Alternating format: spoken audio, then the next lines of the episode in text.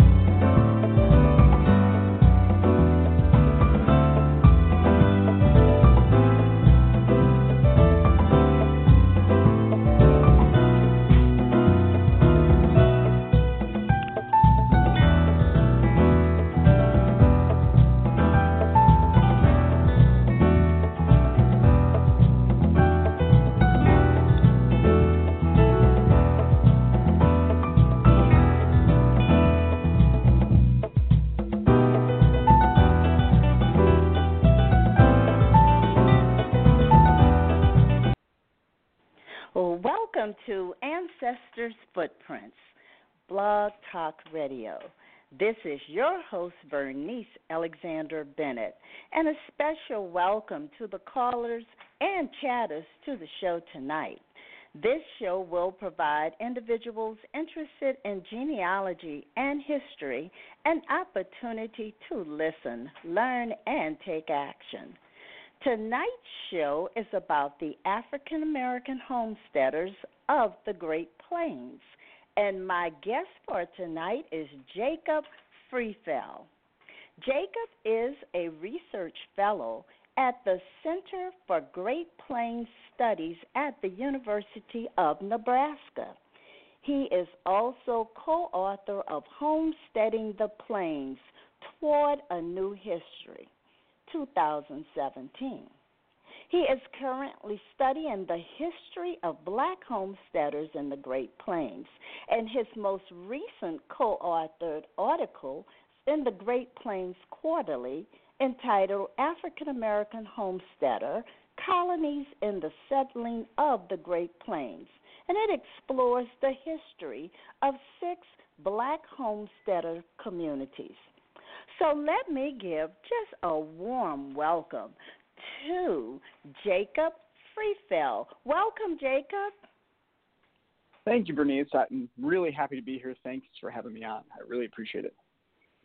Well, I am so happy to have you on the show because, of, as I mentioned to you before I even started the show tonight, that I am a descendant of a homesteader, not from the Great Plains, but from the South. But I want you just to start off so that we have everyone on the same page. What is homesteading? Well, um, homesteading is really the culmination of an effort that had been going on during the 1850s. The Homestead Act was passed in 18 and signed in 1862 by Abraham Lincoln, um, but during the 1850s, Whigs and Free Soilers and then Republicans have been trying to pass legislation to give away free land um, to settlers in the the Midwest, what we now know as the Midwest, and the Great Plains West. Um, and with the South seceding from the Union, they had always blocked this legislation. With the South seceding from the Union, the Republicans finally could pass um, the Homestead Act, which gave settlers, for a small processing fee, up to 160 acres of land if they made improvements on the land, so built fences, grew crops that need to survive, uh, built a home, so they built improvements on the land, and lived on it for five years. And the supplemental laws over time uh, decreased the amount of time on the land to three years and increased the acreage depending on where you were living. And so this was passed in 1862, and was an opportunity for white and black Americans once the 14th Amendment was passed uh, to uh, gain land on the Great Plains and in the West. And the South, as you mentioned. I don't want to leave the Southern Homestead Act out. Yes, so we know that it was passed. We know that African Americans, as well as others, could apply for this land. So tell us, you know, about your researchers. What what is the focus of your current project? Since we know that it's about the Great Plains. Yeah. So um, we're focusing on black homesteaders in the Great Plains, particularly in eight states uh, Kansas, Nebraska, Colorado, the Dakotas, Montana, New Mexico, and Wyoming. Um, and thousands of black Americans moved in the Great Plains after the Civil War in order to homestead. And this has uh, been a little known history, uh, mostly forgotten history, uh, aside from by the ancestors a lot of the times. And a lot of the, cr- the credit for this project goes to the National Park Service, um, particularly the folks at the Homestead National Monument in Beatrice, Nebraska. Uh, they really wanted to tell a more accurate and diverse homestead story to the public, and so they approached us because of uh, the book my co authors and I wrote. They approached us here at the Center for Great Plains Studies um, about possibly doing some research on, on black homesteaders. And so we're, of course, studying African American homesteaders broadly in the Great Plains, and we've developed a database of over 650 African American homesteaders that we've found. But we've particularly focused on the history of six black homesteader com- communities. Um, Nicodemus, Kansas, which there's a historic site in Nicodemus. There you can visit it. Um, Dearfield, Colorado, DeWitty, Nebraska, Empire, Wyoming, Blackdom, New Mexico, and Sully County, South Dakota, the last community we uh, studied. So we're researching and writing about life in those communities. We're helping the National Park Service build a web archive on their site that unites the history of these homesteader sites. So we're providing them with maps of where the homesteads were, images of uh, prominent homesteaders in those communities, as well as um, text about what life was like in those communities so folks will be able to go onto their site and, and get a sense of what African Americans face while homesteading on the plains. Um, and we're also working on building historical markers that commemorate two of the sites, the one in Wyoming and South Dakota. And we're in the midst of that right now. Um, so this project is really about making this important rural black homesteader history visible uh, for both historians and the general public at large. Well, now you mentioned all of these communities, but how did you choose the six black homesteader communities to study them? They were the most prominent and longest lived uh, black homesteader communities in their states. Um, and so we we found out about um, Nicodemus, Kansas, because it was sort of a well a well known site, right? It's affiliated with the National Park Service. It's um, got the site down there. We we visited Nicodemus. Um, we we've my colleague uh, Michael Eckstrom met with descendants from DeWitty, Nebraska, and was able to really get to know the history of DeWitty.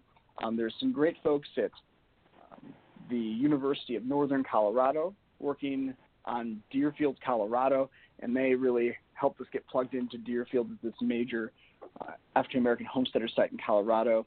Um, South Dakota, Sully County is the only homesteader site we know of in South Dakota. Um, so uh, it's it's both the longest lived and um, the only one we really know of right now. Um, and then Blackdom, New Mexico, uh, is an, another prominent site, uh, Black Homesteader site.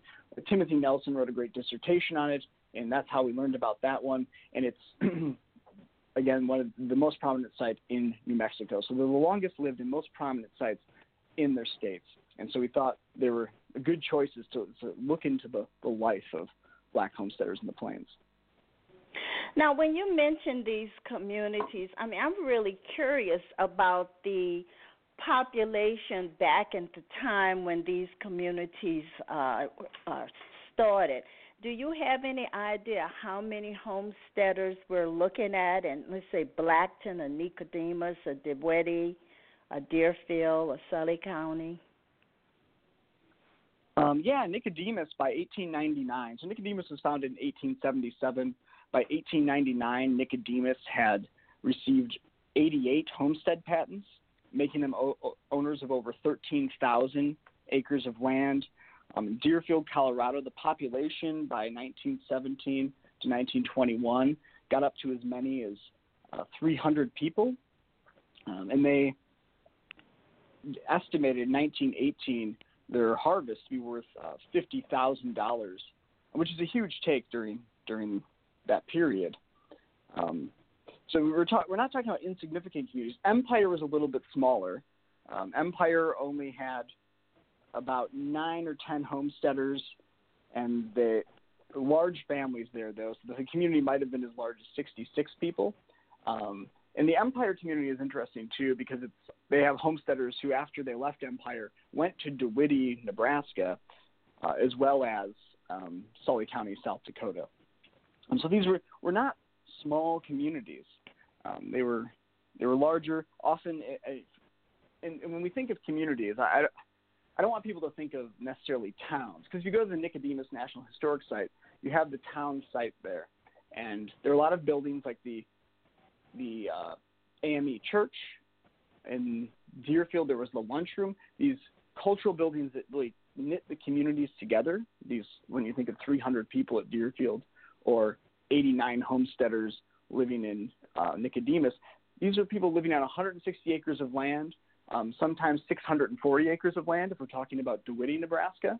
So they're, they're not necessarily very close to each other, but they're still building these community buildings. These are rural neighborhoods more than towns that we're talking about, um, with thousands of acres of land being claimed by black Americans uh, in the plains at each of these communities. Well, you know, it's very interesting.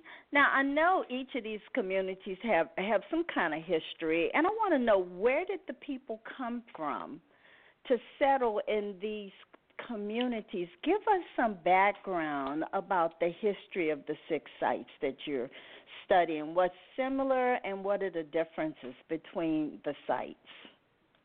Mm-hmm. Um, so, for the most part, and I, I, I want to, I'm tempted to make general statements, uh, but we're always like every day we're adding enough, more homesteaders. But uh, as of our recent count, um, a majority of our homesteaders came from the Upper South those states like Kentucky, Tennessee, um, border states like Missouri as well. It's sometimes tough to track this, so we have the information from the census, so we know where they were born. Um, sometimes we can figure out where they went after they left the Upper South. A lot of our homesteaders spent some time in the Midwest before coming to the Great Plains.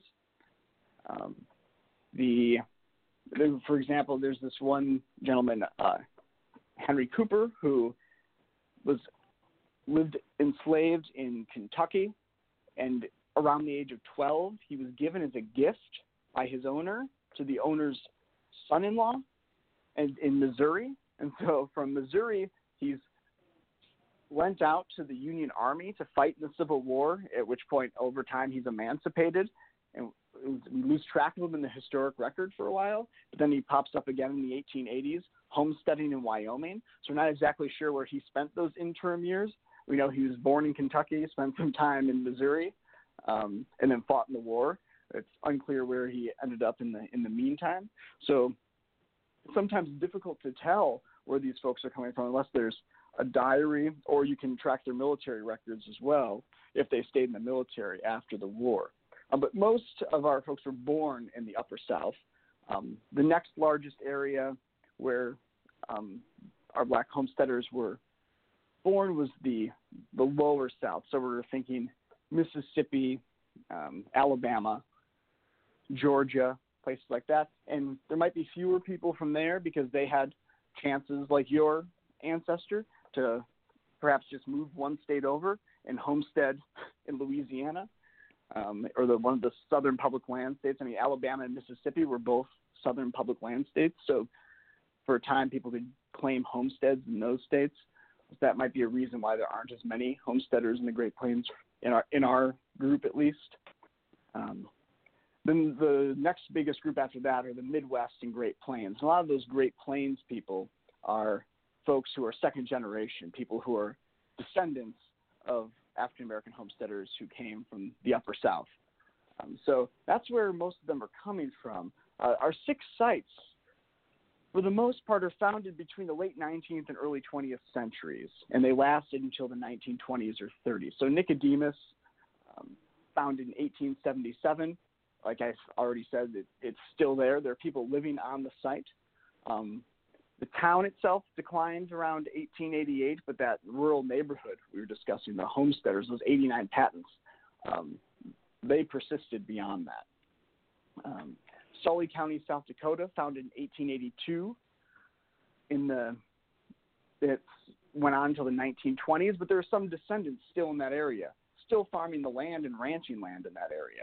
So um, the, the larger community isn't there, but there are still descendants of the original settlers there. Empire, Wyoming lasted from about 1908 to 1920. DeWitty, Nebraska, people started settling, there, and this is in western Nebraska, 1904 to in 1907, and it lasted until about 1936. Uh, Blackdom was founded in 1909 and lasted until the 1920s, and Dearfield from about 1911 to 1921. You notice they're all all these places are going under or people are moving out of them around the time mm-hmm. of the Dust Bowl, um, which is mirrors many white communities in a lot of ways, and they shared a, a lot in common with white homesteaders. Um, this is an American story. I mean, there's a lot of that unites white and black homesteaders on the plains. They both came to the plains to get land, to better themselves and their children's future.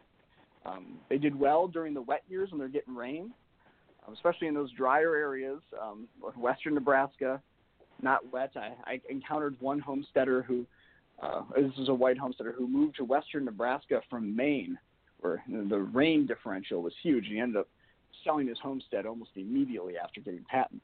So during the dry years, um, both white and black homesteaders failed equally. Um, some towns were organized as for-profit enterprises. Uh, you, you, you want to ask a question? Well, you have some comments coming from the chat room, and hmm. one of the questions uh, out of the chat room is, what would be the difference in homesteading in the Northwest Ordinance Territory and the Great Plains? That is the timeline. Time for so are we thinking about Old Northwest?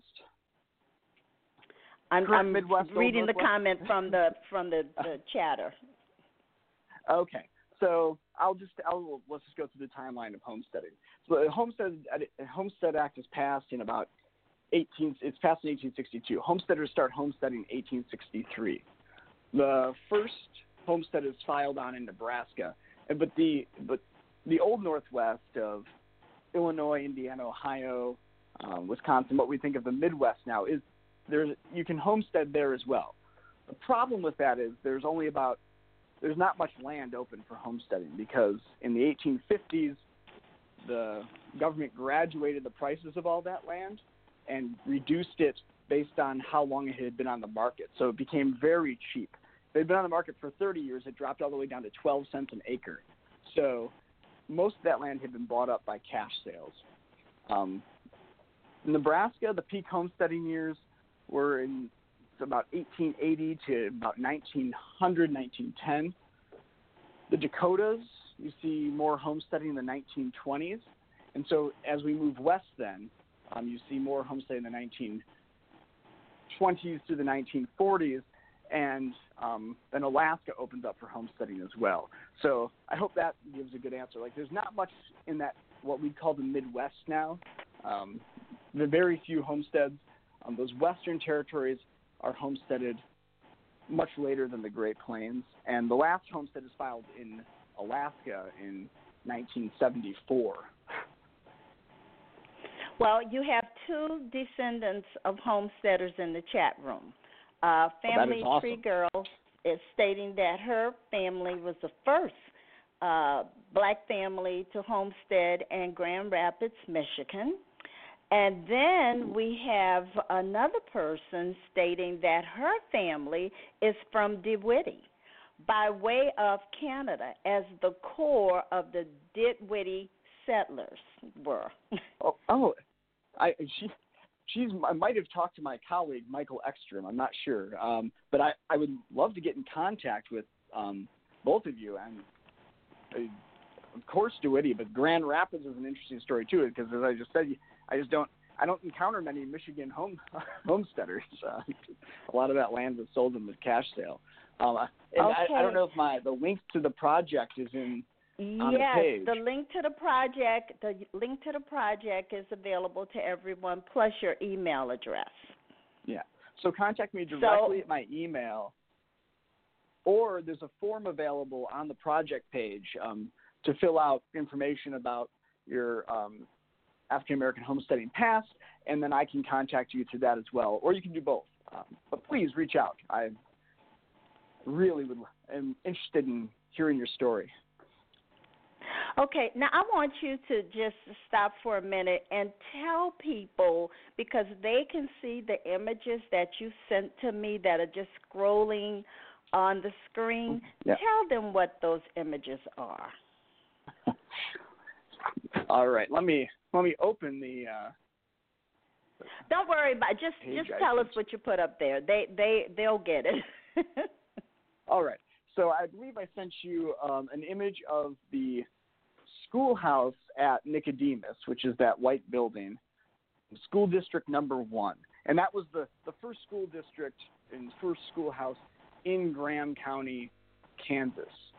So um, it's not just it's not just the first Nicodemus school; it's the the first school, and it sort of highlights the importance of education for the Black homesteader community. Um, the image of the, the gentleman with um, who's who's in his Sunday best um, because it's near graduation time for him is Russell Taylor. Um, Russell Taylor was a minister at um, the Empire, Wyoming site. Um, he went to get his degree at Bellevue College in near Omaha, Nebraska, and that's where that photo is from. His time there, from the archives at Hastings College, and um, he was the intellectual and um, leader of that community. Um, and that's the gentleman in the in the wooden chair. The you get a fuller picture of him in sort of his three-piece suit.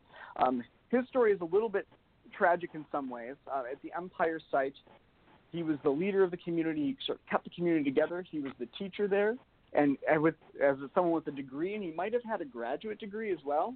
He was probably the most educated person in Goshen County at the time um, that the Empire settlement was around. And but his brother, Baseman Taylor, um, something, something was going on with him, and they wanted to to get him some help and possibly commit him um, to some sort of mental institution. They were concerned about his well-being and safety, and so they called the Goshen County Sheriff to to bring him. And in the sheriff's custody, Baseman Taylor was um, abused. I'd use the word tortured, and he he died in the Goshen County Sheriff's custody. Um, for, and that's one of the things, along with the dry the dryness of the the weather and the climate at the time. Um, this sort of obsessed, as you can imagine, um, Russell Taylor, uh, who he sort of focused on getting justice for his brother. No one was ever char- no one was ever um, committed of any crime in the matter. Um, while Russell Taylor was distracted with this issue, the community sort of fell apart. And this is sort of the one really stark case of, of violence, of racial violence that we find in these colonies. But Russell Taylor was the backbone of that empire community. Um, the other gentleman sitting in the chair was John Magruder, who was the founder of the, the Magruder family in the Sully County colony, still descendants of that family in the area. Um, he came to Sully County. Uh, he didn't homestead himself. He purchased land from one of the prominent homesteaders in the area, and then his descendants, his well, his, after he died, his wife homesteaded, uh, Ellen Magruder, and his um, son homesteaded as well. So they started building their their land empire in that area, um, which is still farmed on and ranched on to this day. The other image of the folks standing outside of their their old homestead, that is an image of early Nicodemus settlers. Don't have names for them. Um, Angela Bates, the Nicodemus Historical Society, might be able to help me with that, um, but we don't have names for those folks. But they're standing in front of their homestead, and this is. I think it's important to see people are dressed in their Sunday best, right? These this trying to portray themselves as they're, they're, they're enjoying life out there, right? We sometimes think of homesteaders as miserable, slogging through their their hard farming work, but they're joyful and, building lives out there. There's another photo uh, of the Jubilee Singers who um, fa- they're family members from the Jubilee Singers in DeWitty as well as Empire, and there, there's a really playful photo in the Nebraska State Archives, and you can I think you can access this online. A playful photo of them smiling there, taking a picture as they're at one of the, the places they're going to perform um, and sing. Um, I believe there's one more photo here, and that is the Dearfield Lunchroom, a photo I took last year. There are still buildings left in Dearfield, Colorado. Um, that's one of them. As you can see, it's behind a chain link fence.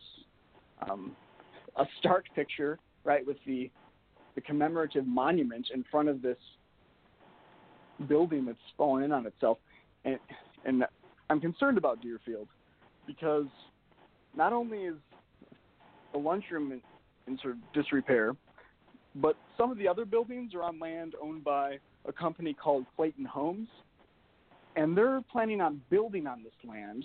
Um, recently, a reporter did a story on how Clayton Homes might be destroying some old Dearfield buildings, and they've since backed off and said they want to have a conversation about how to preserve the buildings but it, Dearfield's in real danger of disappearing, and I think this photo really um, generates that feeling that um, Dearfield is in trouble, and uh, we're at a point with a lot of the buildings that are left at these communities where the public has to do something to preserve them, or else they're going to be lost to us. And uh, as far as I know, the only places there are actual buildings left are Nicodemus, which the National Park Service owns some of those buildings, and they could be doing a better job preserving them. Um, and then Dearfield, where some of them are in disrepair, and others are in, in danger of just being swept away for new development. Um, and so I, I hate to end a, end the photo tour on a down note, but um, that's what I've shared with you. But uh, I think there's the actual physical structures are important are important along with the stories. It really shows us how how the folks lived and uh, where they lived. Right, and it's important information to share with people just to get the word out. First of all, that you all have a project where you are looking for the uh, black homesteaders. So we're going to take just a quick break and come back. And when we come back, we're going to talk about the homestead records, where people can find them, and just additional information about the ancestors that you may have con- come in contact with. Quick break.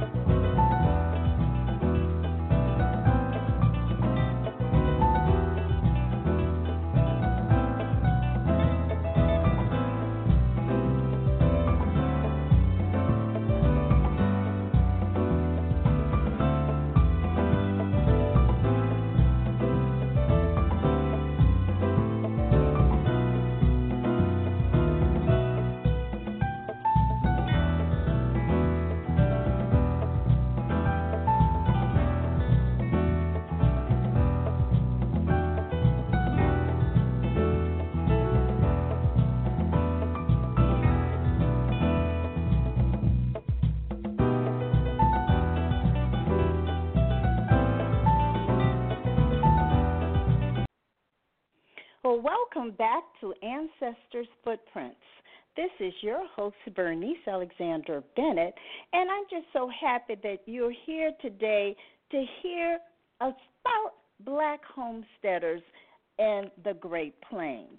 Now, all of my shows are available as a podcast, and they can be downloaded immediately after the broadcast on Blog Talk Radio, Stitcher.com, and iTunes. You have been listening to Jacob Friefeld, and he is a research fellow at the Center for Great Plains Studies at the University of Nebraska. So, Jacob, let's go back and talk a little bit about the homestead records because you're gathering information on uh, individuals, and I want to know more. Also, we have a comment that uh, Henry Blakey was a homesteader in Yankton, South Dakota. Glad to hear that. Do you know anything about Allensworth, California, as a black settlement? No, we haven't looked at California much, but I've actually. It's funny you mention that because someone working on homesteading in general in California contacted me recently um, about the project. Um, Allen, there, so do we think there's a Black Homesteader site in Allensworth, California? I'm just going by what someone has just posted. All right. I'm interested. So in we may have to get some yeah. additional information. Perhaps they will Mm-hmm. contact mm-hmm. you um, yeah. to, to share more information. But anyway, let's go on to talk about some of the records and what you can find in the homestead records and what you have found as you have pulled documents to support uh, the in, the names of the individuals who've homesteaded in the various communities. Yeah. So, well, first of all, I, I sort of want to take you on a tour of how how we got to the the, the homestead the, the black homesteaders to begin with because they're in the homestead records you will find no box that says what race the homesteader was. Sometimes a land agent would mention offhanded in the margins that it was a black homesteader. Otherwise, it's very difficult to discern um, if you're looking at the file of a black or white homesteader. So when we weren't working off of the work of other historians who had looked at the history of black towns in the Great Plains, and there's usually homesteaders around those towns, um, we had to cross reference census records. So, for example, in Nebraska in 1880, we looked at all the black heads of household, and then we entered their names into the Bureau of Land Management website. And if you if you just want to search for your family um, in homestead records, you can go to um, the Bureau of Land Management website. If you Google BLM documents, that'll take you to where you want to be. Um, and you can just search under name and state and see if your ancestor homesteaded in, in the state or they own, own land. Um, and so that's what we did for all the black heads of household in, in our states for three different censuses. And that led us sometimes to a dead end. So if someone's named John Smith, it's not going to be very clear if that's the black homesteader or a white homesteader by the same name. But we found that's how we found about 300 or so of our 650 black homesteaders. So once we know the name, we can get to the homestead file. And the homestead files are incredible. Um, you can get to them at the National Archives in Washington, D.C. Um, also, the homesteading files for six or seven states are in Ancestry.com if you have the subscription. Um, if you search their card catalog for homesteader or homesteading records or homesteaders, um, the homesteading records 1863 to 1908 will come up, and so those states are the states that come up are complete in there for those years. Unfortunately, right, there's a lot of homesteading that happened after 1908, but it's something if, if you need to access those years online for those particular states. Um, otherwise, you go to the National Archives. In the homestead records, you can see the date your ancestor claimed their homestead. So, what would happen is someone would go to their local land office when they got to a new place. They would pick a plot of land um, based on a, a map of where they want to claim their 160 acres. And so they put down the processing fee, claim the land, and then they go off to, to homestead. And so they go off, they build their sod house. So uh, usually start with a dugout, literally a house dug into the, a hill. Um, there's a story of when some of the first settlers arrived, or really the, the second group of settlers arrived at Nicodemus. One, one man pointed to smoke coming out of the ground out of one of these dugouts, said, There's Nicodemus. And his wife said, Where's Nicodemus? he said, There in the ground. and she just wept. um, so sometimes living early on in a, a hill, a dugout carved in the side of a hill, usually build a sod house, house cut from ground uh, because there. If you've never been to the Great Plains, not a lot of trees here, even though we're the home of Arbor Day here in Nebraska. Um, not a whole lot of vertical relief, so you need to find something other than uh, lumber to build your house out of, unless you're really wealthy. So you, you build your house, you plant your corn, you go back to the land office after five years to prove up or gain actual title to your homestead. In order to prove up, you need to call three witnesses to say that you're going to, or you need to list three witnesses and call two of them usually to say that, yeah, he or she's been on their land and they've made improvements on the land. They've been there for five years and they haven't left um, to go do anything else.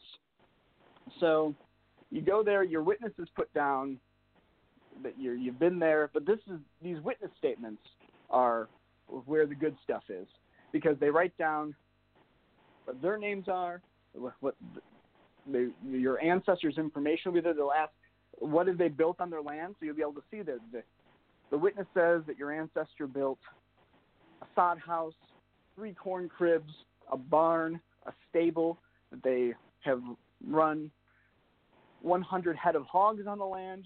They planted rows of corn, often planted fruit trees, depending on where you are. Um, and so these documents are just chock full of this information.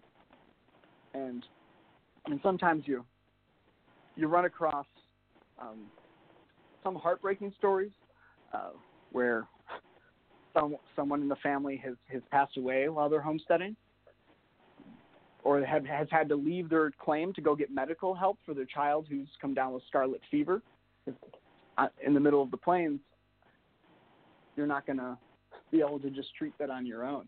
And so you can, you can get a, a very intimate glimpse into your ancestors' life through their homestead records that they've claimed.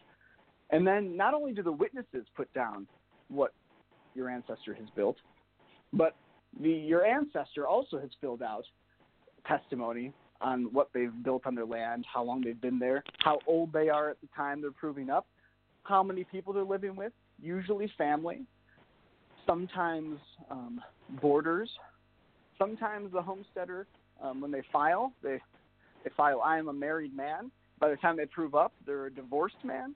Uh, you can get these very intimate looks into your ancestors' lives. And through the homestead record is how I found that story about Henry Cooper, who had been given as a gift when he was enslaved to his owner's son in law. I'm looking through the homestead record, and there is a document in there that says he was in the Union Army. I was like, oh, well, that's interesting. I can go check out from from there. I can go check out where he was in the Union Army because his regiment is listed there. I have his name, so I go into the military records from the Homestead records, and then in the military records, I find out that wait, he was went to the Union Army from his owner in Missouri, who, and then there's a, a sort of messily written sheet that he was given as a gift from his original owner in Kentucky. And so, uh, just by going into the homestead record, finding the Union Army record, I'm able to piece together Henry Cooper's life. And the Union Army record is important to the homestead records because, let's say Henry Cooper served three years in the Army. That means you could apply that time to his homestead prove up. So he only had to spend two years on his land before he got title to it rather than the full five because he served the three years in the Army. And so there, there's just a lot of stuff you can find in these homestead records. And I, I remember when I first started looking at these, I was sort of suspicious about what was going to be in them. I, I, what, because when you open it to begin with, it's just it looks like a bureaucratic form, right? We we didn't invent bureaucracy. The United States has been at it since the beginning. Um, but then you get into the witness statements, and that's that's where the gold is. You are so right, and I can hear the enthusiasm in your voice, uh, and I can tell you how it feels to to open one of those records. We have Family Tree Girl, and she's talking about her family members and what was in the homestead record and they said they planted a thousand strawberries they had a house with one door two windows and a barn and so it is just wonderful when you can look at those records and see a description of the land, to see what they've done with the land, to see, as you mentioned, the number of people that were in the dwelling, uh, and also to have those wonderful witnesses of which you can then follow up to find out more about those witnesses that could have also been homesteaders. So the the record is just amazing. Now, did you get all of those records from the National Archives, or were they somewhere else? So um, a lot of the records we get are the the ones from 1863 to 1908 that we can find on um, Ancestry because the full record is on there for, the, for just for those years though. So once we're beyond 1908, we have to go to the National Archives and um, bless my uh, colleague Michael, uh, who has been taking a, who's taken a couple trips out there. I know Washington D.C. is a lovely place, but it's, it's a lot to travel out there, and he's been spending hours scanning um, homestead records for, for the project, and so we can share those with the National Park Service eventually for that archive I was talking about, so people will be able to go on and look at the community in Sully County, South Dakota, and then look at actual homestead records from that community and see those witness statements. So it's we've we've gotten a lot of them from Ancestry, but probably over 130 we've scanned from the National Archives so far. Mhm. So, in all, yeah. how many records do you have?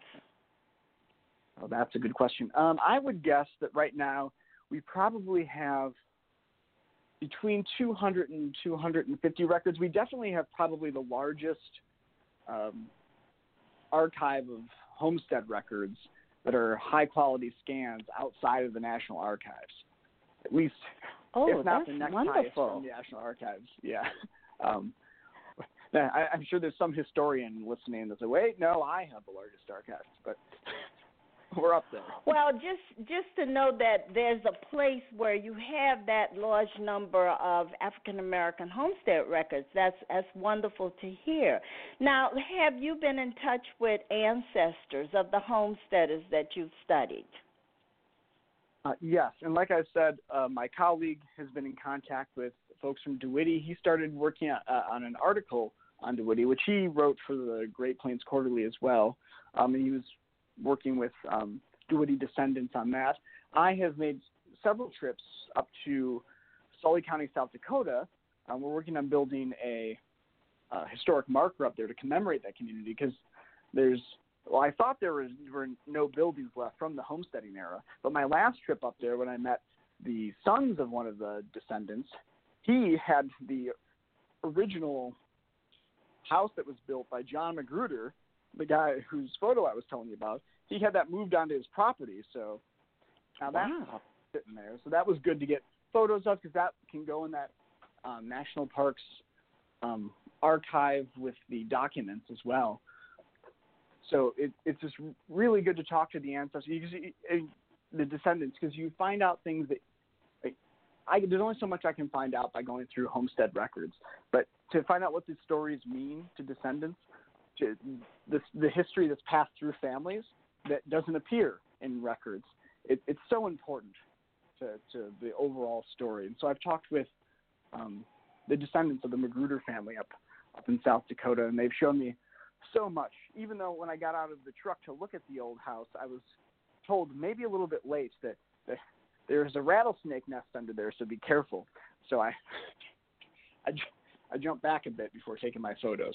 Um, but uh, it, it, I, I really enjoy talking to the Magruder family, and if, if any of them are listening, I, I really appreciate everything they've shared with me, and um, but they're, and they're helping me craft the language for the historic marker in South Dakota as well. They, I've written some language for it. I've sent it to them. They're looking at it, and we'll go back and forth on what the best language is to tell their story. Um, it's just so a very important us, part. How are you going about uh, obtaining these historical markers? Because I really like that idea of identifying these communities, and we don't want them lost you know, and putting up yeah. a marker does make a lot of sense. But how are you going about uh, providing the documentation to get these markers, um, get the support for these markets to be placed in these various communities? Yeah, so most marker programs are, I mean, they're fairly straightforward with a bunch of bureaucracy in between. So you fill out an application and you know where you want to put it, you know where the site was, or you have some other place. The South Dakota one might go at the county courthouse. I'm talking to the descendants about that. Um, and so you get your site, you get your documentation. Usually, you need to make photocopies of any documents about the history, um, any photographs you have about it. Um, you just need to, to write. Usually, it's short. Usually, only about 200 words about the site that you're trying to commemorate, and then that all goes into the application. And then you submit the application, and you'll usually need to get a permit to encroach upon the land you want to build on. So it's all these um, documents. You'll find this on this whatever state the site is in. You'll find it on their website, the the uh, state historical society website usually or the State Historic Preservation Office, one of those two. Um, so you'll find all of this documentation up there. You fill out the application, and then it goes to them. Um, and usually, so there's a, usually a, there's going to be a price to put up the marker, but a lot of states have grant programs where you can get help to pay for that. Um, we were given a generous grant by the National Trust for Historic Preservation, their African American Heritage Cultural Action Fund, part of the grant is helping us to build these markers, and the other part is helping us work with the National Park Service on uniting the history of those six communities on their website. So it's really through the state's historical preservation office, get the documentation online, and then um, talking to them about what sort of financial help I think is important too, because like everything, it costs it costs some money but I, I think it, it is important to. I, I, I don't want to undersell the importance of putting these markers up. I mean, especially at the South Dakota site when there's not much left, and putting it at that courthouse will let people know that these folks are part of their this American story in Sully County. Um, in DeWitty, there's a marker. Uh, there that was erected. Oh, I want to say seven to eight years ago. I could be underselling that. It might be closer to ten to fifteen. Um, Blackdom has a marker, but Dearfield has a marker, but there are buildings there that we can still save. I think we should also concentrate on on preserving what's left there as well. Um, it's, it's important, and I think we should. All, another thing we can do is concentrate on getting the rest of these homestead records digitized. Um, the National Archives was doing a good job, and now I think they've shut down the program for a while. Um, so I don't know if a congressman is a per, person to call about that, but we need to get that going again too. There's a lot we can do. oh, absolutely, absolutely. Now, how can we get the the word out? I mean, I of course you hear you on this show, but we want to know about those stories from the descendants of the homesteaders. So, what are you doing with your project to get the word out so that the descendants can come forward and tell you their stories?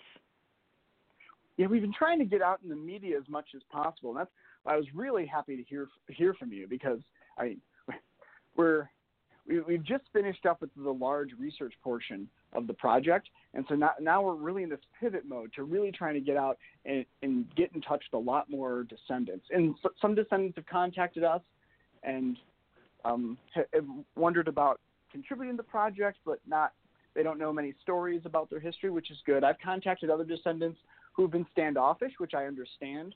Someone calls you and is asking about your family history. You don't know what they're up to. Um, and then other descendants have, have I've gotten to know them, and we've um, and we've talked. So really, we're we're trying to get out in media as much as possible. Um, hopefully, people will see the story about stories about Dearfield, and it's in danger, and that will make sense want to come out and say, wait, this this history, this part of the our, our shared American heritage is in danger of, in Dearfield's case, of being wiped from the earth. But the stories aren't aren't told like they should be, and um, I, I mean, we're, we're, our project wants to help tell those stories. I mean, I, I don't I don't consider it really gathering the stories as much as helping descendants tell their sto- their family story. and that's that's what we're looking to do. So I think I think we're at that pivot point where we're really looking to get out and, and get to descendants more and more. Right, and you know, I have there's a comment in the in the chat room that they never heard about the program. Uh, other places would be to reach out to the if they're African American genealogy groups out in those various communities and the churches and what have you, just to get the word out that you're looking for those descendants. I agree. That, that is that is a that great advice. I mean, I, and I, I'm I should have thought about that already. Um, I've worked on other public history projects where we've gone gone out to churches, and I think um, we're in that mode now. I think I'm unencumbered by the the research portion of it. I'm really looking forward. I think to getting out into the community. I've enjoyed my time up in South Dakota so much with with the Magruders, um, and we would love to reach out to homesteaders, and not just of our six communities. I, descendants of Black homesteaders everywhere as well. I mean, I think an outreach effort we'd be making would be towards our, these six communities. But we are interested in this this story in the Great Plains and beyond of African American homesteading. Um, so I think you're well, completely a right. question You need to get here. They want to know: Do you have a Facebook page? Um, I have a Facebook page. Um, the center, of, uh, the Center for Great Plains Studies, has one as well.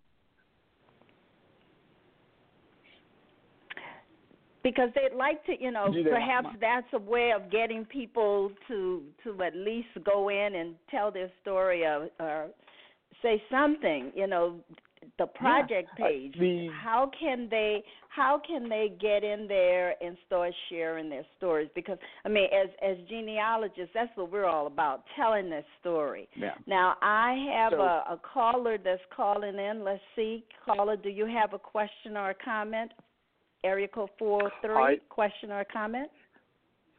Uh, yes, I do have a question or comment. First of all, uh, fascinating program, and um, uh, is it Dr. Freefeld or Freifeld? Freefeld. Though there's a debate in my family about that, but we can't we can't get into that right now. okay. um, um, well, you just used the word the Great Plains and beyond. I'm calling from uh, Lethbridge, Alberta, in Canada which is the uh, province directly north of Montana. And mm-hmm. um, uh, if you have a moment, uh, I don't know if you've, in your research, uh, if so far, if you've come across the name of a gentleman, a black gentleman by the name of John Ware, W A R E. Do you know anything about him? That sounds familiar to me. I I can if, if you can give well, me your contact info, maybe you, email me. Or yeah, I will. I see that you've got got some information uh, there on contacting you, and, and, I will do that. I'll just give you a very quick, um, just for the other listeners, just a very quick uh, little uh, thumbnail about this gentleman.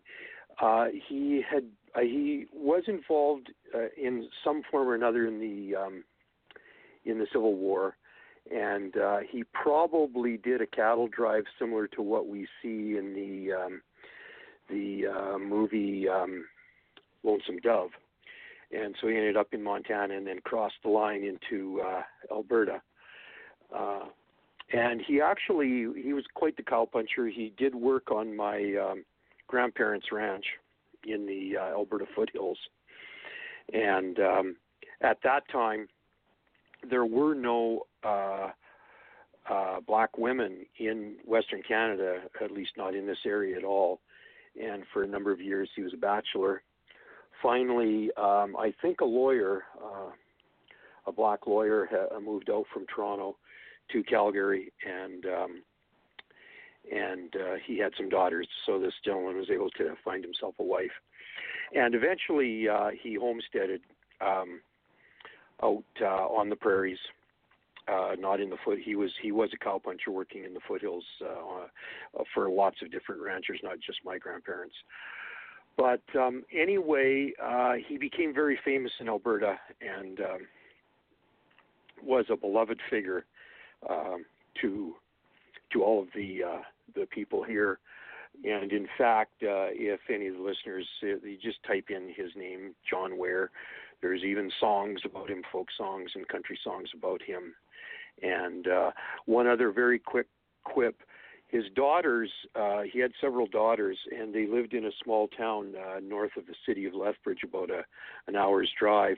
In those days, when I was a little boy, I think they would have had to come into shop by train. But uh, I still remember being a little boy of six or seven and downtown uh, with my mother. And of course, as I said, there were no black people to speak of in this part of the world yet. So, of course, uh, as a little boy, the first time I saw them, these tall, uh, uh, elegant uh, black women, I, I would stare. And uh, of course, mother would say, uh, she would. Uh, correct me and say it's not it's not it's rude to stare but uh anyway a great part of our uh of our folk history here in Alberta and it may be something that uh, the listeners would be interested in uh, finding more about it. Just a great story to uh, to read about this man. Yeah, and I don't think most people what? realize that Canada had a law similar to the Homestead Act, um, where people could claim land um, in their prairies. Exactly.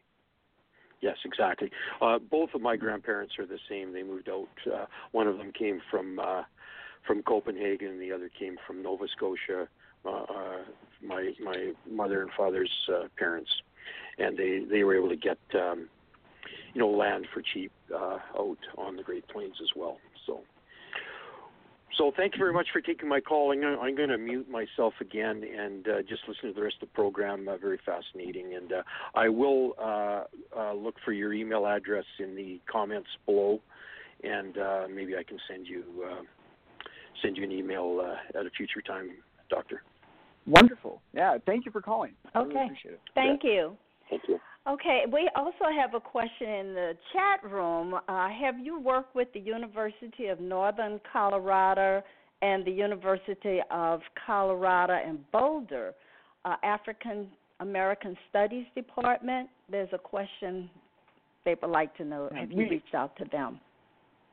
We have not worked with Boulder, but uh, we have worked with the University of Northern Colorado and in fact, George Junne has been one of the, the uh, George Junne is along along with um, the, Dr. Brunswig over there, um, an archaeologist, and Dr. Junne is in the African Studies department. Uh, they've spearheaded the Dearfield effort in saving Dearfield and um, telling its story. And actually, uh, Dr. Junne was just at the University of Nebraska with us. We were having a, a little conference looking over um, some stuff we'd written um, and so, yes, we've been working with the University of Northern Colorado, and they are doing great work over there with Dearfield, um, and very important work. Okay. Well, just in case people are interested in learning more about the project, tell them what they should do so that we could make certain that they get in contact with you. Oh, and it looks like we have another question. We have another caller. Hold on. Okay, caller 434. It's Shelley Bernice. I just I just wanted to clarify that was Benzie County and Manistee County, Michigan, not Grand Rapids. I just wanted oh, to make which sure. counties were they? Sorry.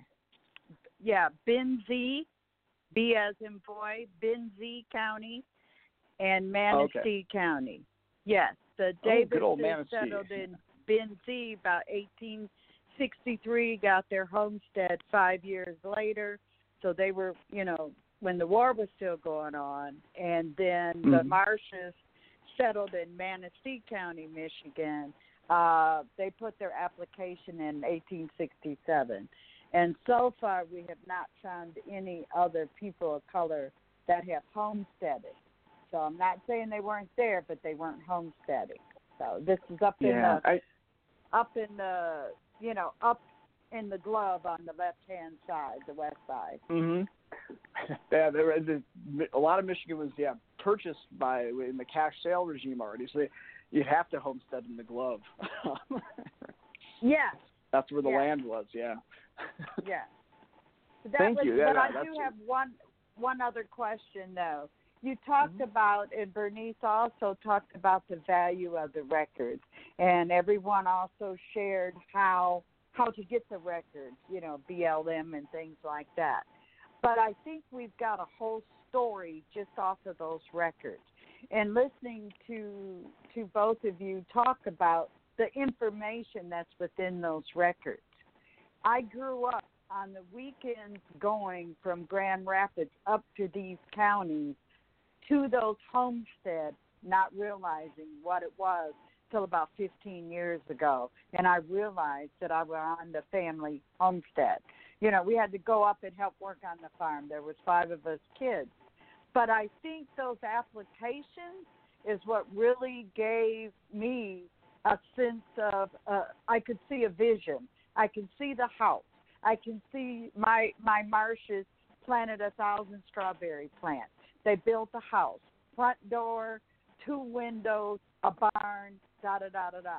So you're getting the image of what your ancestors had, and I think they're one of the you know one of the valuable records that people, at least people of color, might not be looking at. So I appreciate the information in the show, Bernice, because I think it's a wealth of information that we need to tap into and continue to tap into. So that was all I had to say. Yes, and I, you know how much I, I definitely agree with you, uh, Shelley. And those of you who have not read Tracing Their Steps, a memoir, that book is about a homesteader, Peter Clark, my ancestor. Uh, also, we have Angela saying that her Bass ancestors were homesteaders in southwest Arkansas. So as we begin to, you know, just talk about homesteaders, I'm hoping that more yeah. people will come forward. Tell your story. Let's hear about it. Let's, hear, you know, everyone did not go into the sharecropping center. People were able to homestead land.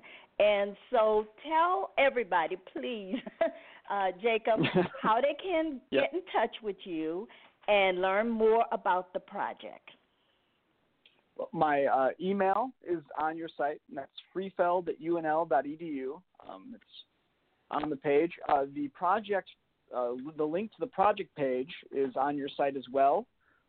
On that page, if you go to the um, through that link, you'll see the African American Homesteader Project listed there. If you click on that image above the project, it'll take you to a form where you can actually tell your family story right in that form if you want or you can email me if you prefer that. If you want to reach out to our Facebook page, um, at, it's the UNL Center for Great Plains Studies. That's another way if you, you don't want to email or get on the forum. But um, those are the best ways to contact me: a direct email or or the that form on our our page. But if you want to email me, still check out the page and read more about the project. Um, but yeah, definitely get in contact with me. I'm excited to, to hear your story and to help to help tell it as well. And we have another question before we close mm-hmm. out. What is your hope? What are you looking for as far as the outcome of this project? Uh, well, I I'm really hoping that we can preserve this history. So sure, this is an important story that I think it, and it unites two powerful American narratives: homesteaders claiming land in the West and Black Americans' quest for equality and justice in the Republic. Um, it unites those two stories, and it's an all too forgotten story. So I want I want this to be a story when you say Black homesteaders. I don't want people to say, "Oh, well, I didn't realize there were Black homesteaders." I want to say, "Oh yeah, I know about Dearfield. I know about Nicodemus. I want it to be part of that narrative we tell of the American West." And so we need to to get the the history of these communities out to the National Park Service so it's available to the public. We need to get these markers up we need to preserve Dearfield and let people know that Dearfield is in trouble, and it's one of the few sites that actually has buildings left. And uh, we need to celebrate Nicodemus. Uh, they're having their um, Emancipation Day. Uh, they, it's now called Homecoming Celebration. I think it's the 141st Homecoming Celebration at the end of this July. They invite people from all around to come. You should check out Nicodemus. Um, they have a website for their homecoming celebration. You should definitely go out there, check it out. Um, it's good food, everything. But I, I, I want this to be part of the national narrative we tell. I think it's an important history. And and I certainly agree. Now I just want to just mention because the caller from Alberta mentioned John Ware, and uh, actually there's a wiki uh, whole description of John Ware, African American cowboy, and so and his mm-hmm. picture, and he's there with two little girls and and I would assume his wife. And so those of you who are interested in learning more about John Ware, go to the wiki and you you'll see him. You'll actually see a picture of him. And so for everyone else, I want to just thank you so much for tuning in to listen to this important show tonight. This is my last broadcast, and I want to thank all of you all of the great experts that have come on this show in the last eight years, and you've shared your expertise. Remember, everybody, I do have archive shows. You can download these shows and listen to them forever. But I want to just thank everyone, and I want to thank you, Jacob, for coming on tonight and sharing with us this very important and exciting project about the black homesteaders of the Great Plains. And I want everyone else to remember all of everyone, uh, your ancestors left footprints. Therefore, you should follow the the messages that they're sharing with you through oral history, family records, and research at the National Archives and beyond. Thank you so much for joining me tonight. Good night, everyone. It has just been a wonderful ride. Thank you so much. Good night.